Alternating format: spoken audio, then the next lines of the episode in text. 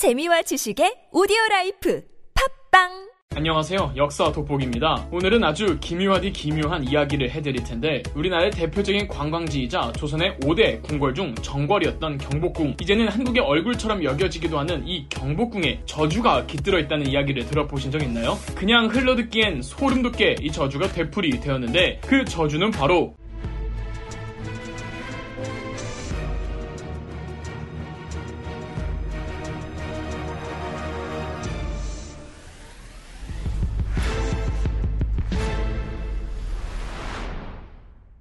태조 이성계가 왕위에 오를 때 즉위식은 고려의 수도였던 개경에서 치렀습니다. 고려를 멸망시킨 조선의 건국 세력들은 굳이 수도로 옮기겠다는 생각을 하진 않았습니다. 그런데 새롭게 왕이 된 태조 이성계는 개경이 왕씨의 흔적과 기운이 워낙 많이 깃든 곳이기도 하고 개경 인심도 흉흉했던지라 천도를 강하게 주장했습니다. 500년이 된 수도를 옮기는 일이 단순한 일도 아니거니와 당대 세력들은 이미 개경에 터전을 두고 있었기 때문에 반대가 심했답니다. 그럼에도 태조 이성계는 천도만큼은 고집을 부렸고 처음에는 지금의 충청도 계룡산 일대를 새로운 수도로 염두에 두고 있었습니다. 지금의 충청도 계룡시엔 육해공군 본부가 있는데 역시 이성계는 군인 출신인지라 그 땅에 끌리는 무언가가 있어. 여하튼 나중에 이방원의 오른팔이 되어주는 하륜만이 이성계의 천도 계획에 찬동을 표하되 도읍지는 지금의 충청도 계룡시가 아니라 서울의 신촌을 주장했습니다. 하륜은 풍수 지리설에 능했고 하륜의 설득에 이성계가 묘하게 끌렸나 봅니다. 이성계는 서울 신촌으로 천도를 발표합니다.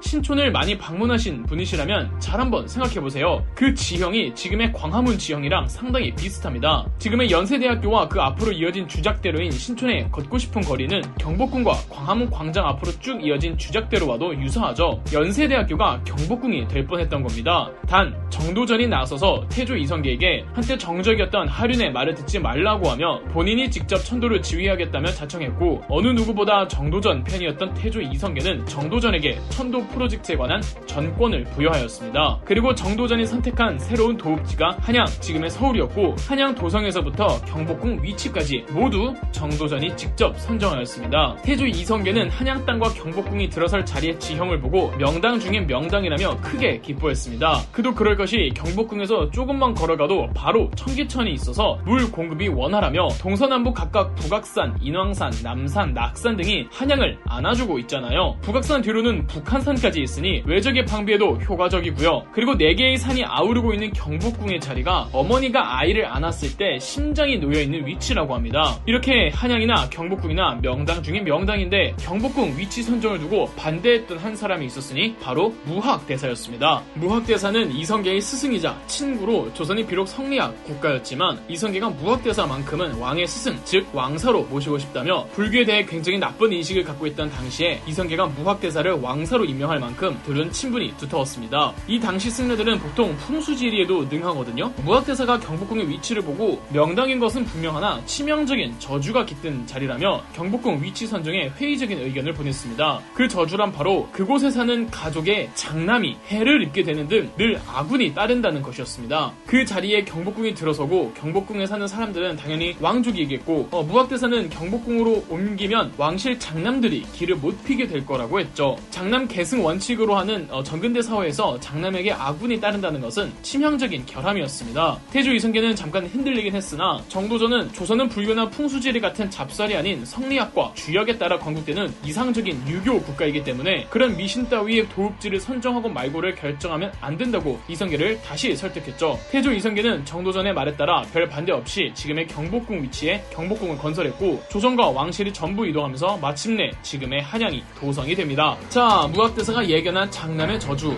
이게 사실이었는지 아니면 그냥 미신을 불과했는지 한번 차근차근 볼까요? 이성계의 장남 이방우는 조선 건국에 반대했던 사람으로 어, 아버지가 결국은 고려를 멸망시키려 들자 본인은 절대 그 과정에 참여할 수 없다며 자취를 감추고 숨어 살다가 조선 건국 몇 년 뒤 사망하고 맙니다. 조선의 2대왕 정종과 3대왕 태종이 둘 다 이성계의 아들들인데 각각 둘째 아들과 다섯째 아들이죠. 왕조 초창기에는 왕자들끼리 피바람 부는 일 그럴 수 있다고 봐요. 그런데 3대 왕 태종의 뒤를 이은 4대왕 세종대왕도 태종의 셋째 아들입니다. 첫째는 폐쇄자가 된 양녕대군이며 양녕대군은 조선 왕실에서 다시는 나오지 않을 양아치 중에 양아치였죠. 아버지 몰래 궁궐 담정에 넘어 불량배들과 어울리고 기생들을 궁궐까지 몰래 데리고 와 방탕하게 놀다가 아버지한테 걸리고 심지어 남의 부인과 사랑에 빠져 임신시키기도 하죠. 양녕대군은 아버지한테 늘 용서를 구하다가 결정적으로 태종 이방원에게 아버지야말로 후군 그렇게 많으면서 왜 맨날 나한테만 뭐라 그래요? 이런 식으로 상소를 올렸다가 바로 폐쇄자가 되어버렸습니다. 그렇게 유배를 가고 나서도 정신 못 차린 채 기생과 남의 여자 뺏기에 빠져 살면서 동생 세종을 머리 아프게 하기도 했던 어, 늙어 죽을 때까지 정신 못 차렸던 철없는 형이었습니다.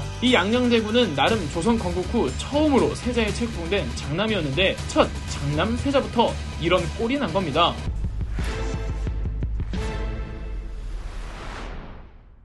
그리고 조선의 5대왕 문종이 조선 건국 이래 최초의 장남 출신 왕이었습니다. 신하들은 드디어 장남이 왕위를 계승했다며 다행으로 여겼지만 재위 기간이 약 3년. 아, 물론 이건 세종이 장수하는 바람에 문종이 너무 늦게 왕위에 오른 이유도 있었지만 왕의 재위 기간이 이렇게 짧으면 왕권의 위상이 흔들릴 수가 있습니다. 꼭 왕위 승계와 무관하게 문종의 로맨스 이야기를 생각해보면 정말 비극적이며 이 이야기는 나중에 따로 다루겠습니다. 어, 문종의 로맨스가 sad ending이었기 때문에 아들을 정말 늦게 봤습니다. 바로 6대왕 단종인데 단종은 문종의 늦둥이였던지라 문종 사후 단종이 즉위했을 때 단종은 너무 어렸습니다. 두 번째 장남 출신의 왕인 단종은 결국 삼촌한테 왕위를 빼앗기고 20살도 안 된 나이에 사약을 먹고 죽어버리죠. 그 다음 왕 구실을 좀 했던 세조는 조카를 죽이고 왕위에 오른 나쁜 삼촌으로 역시 세종의 장남이 아닌 둘째 아들이죠. 세조의 장남 의경세자는 또 왕이 되기 전 일찍 죽어버리고 차남 예종이 8대 왕으로 즉위합니다. 세조의 장남이 일찍 죽으니 그렇다면 둘째 예종이 철자가 되는 건데 그마저 재위 기간이 1년.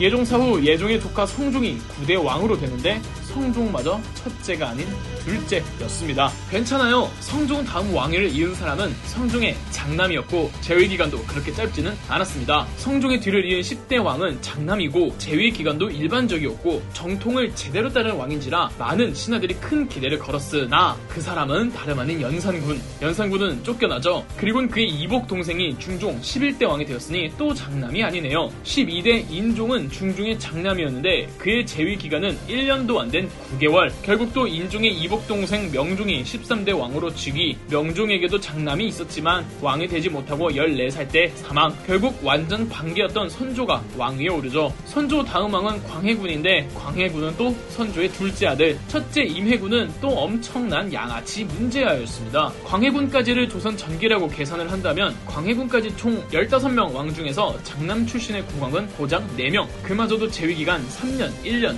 9개월 아니면 연 산군. 이렇게 보면 무학대사가 예언한 장남의 저주 소름 돋지 않나요? 자, 그런데 무학대사가 예언한 장남의 저주를 무조건 맞다고 믿기는 좀 그렇습니다. 어디까지나 미신이고 경복궁의 터가 정말 그런 저주가 깃든 곳이라면 임진왜란 때 경복궁이 불타고 왕실의 궁궐을 옮기면 장남의 불행이 더 이상 일어나지 말아야 하는데 경복궁이 불타고 나서도 조선 왕실의 장남은 늘 비극적 운명이었습니다. 소현세자, 사도세자 같은 사람은 자기 아버지한테 어, 살해당하기까지 하고 세자로 임명된 장남이 요절하는 경우도 일상 다반사였습니다. 총 조선 27명 왕들 중 장남 출신 왕은 반도 안 됩니다. 그마저도 거의 다 존재감이 약하거나 왕권이 크게 흔들리거나 제가 봤을 땐 정상적인 장남 출신 왕은 현종과 숙종 딱 두 명 정도? 뭐 이렇게 놓고 보면 조선조 500년은 장남의 비극사였네요. 행여나 사극 드라마나 영화를 보시거나 혹은 조선을 배경으로 한 책을 읽으실 때 왕실의 장남에 신경을 한번 써보세요. 보시면 장남은 늘 불행합니다. 장남이 모든 걸 가져간다고 하지만 조선 왕실의 장남 들은 꼭 그렇지만은 않았답니다. 이상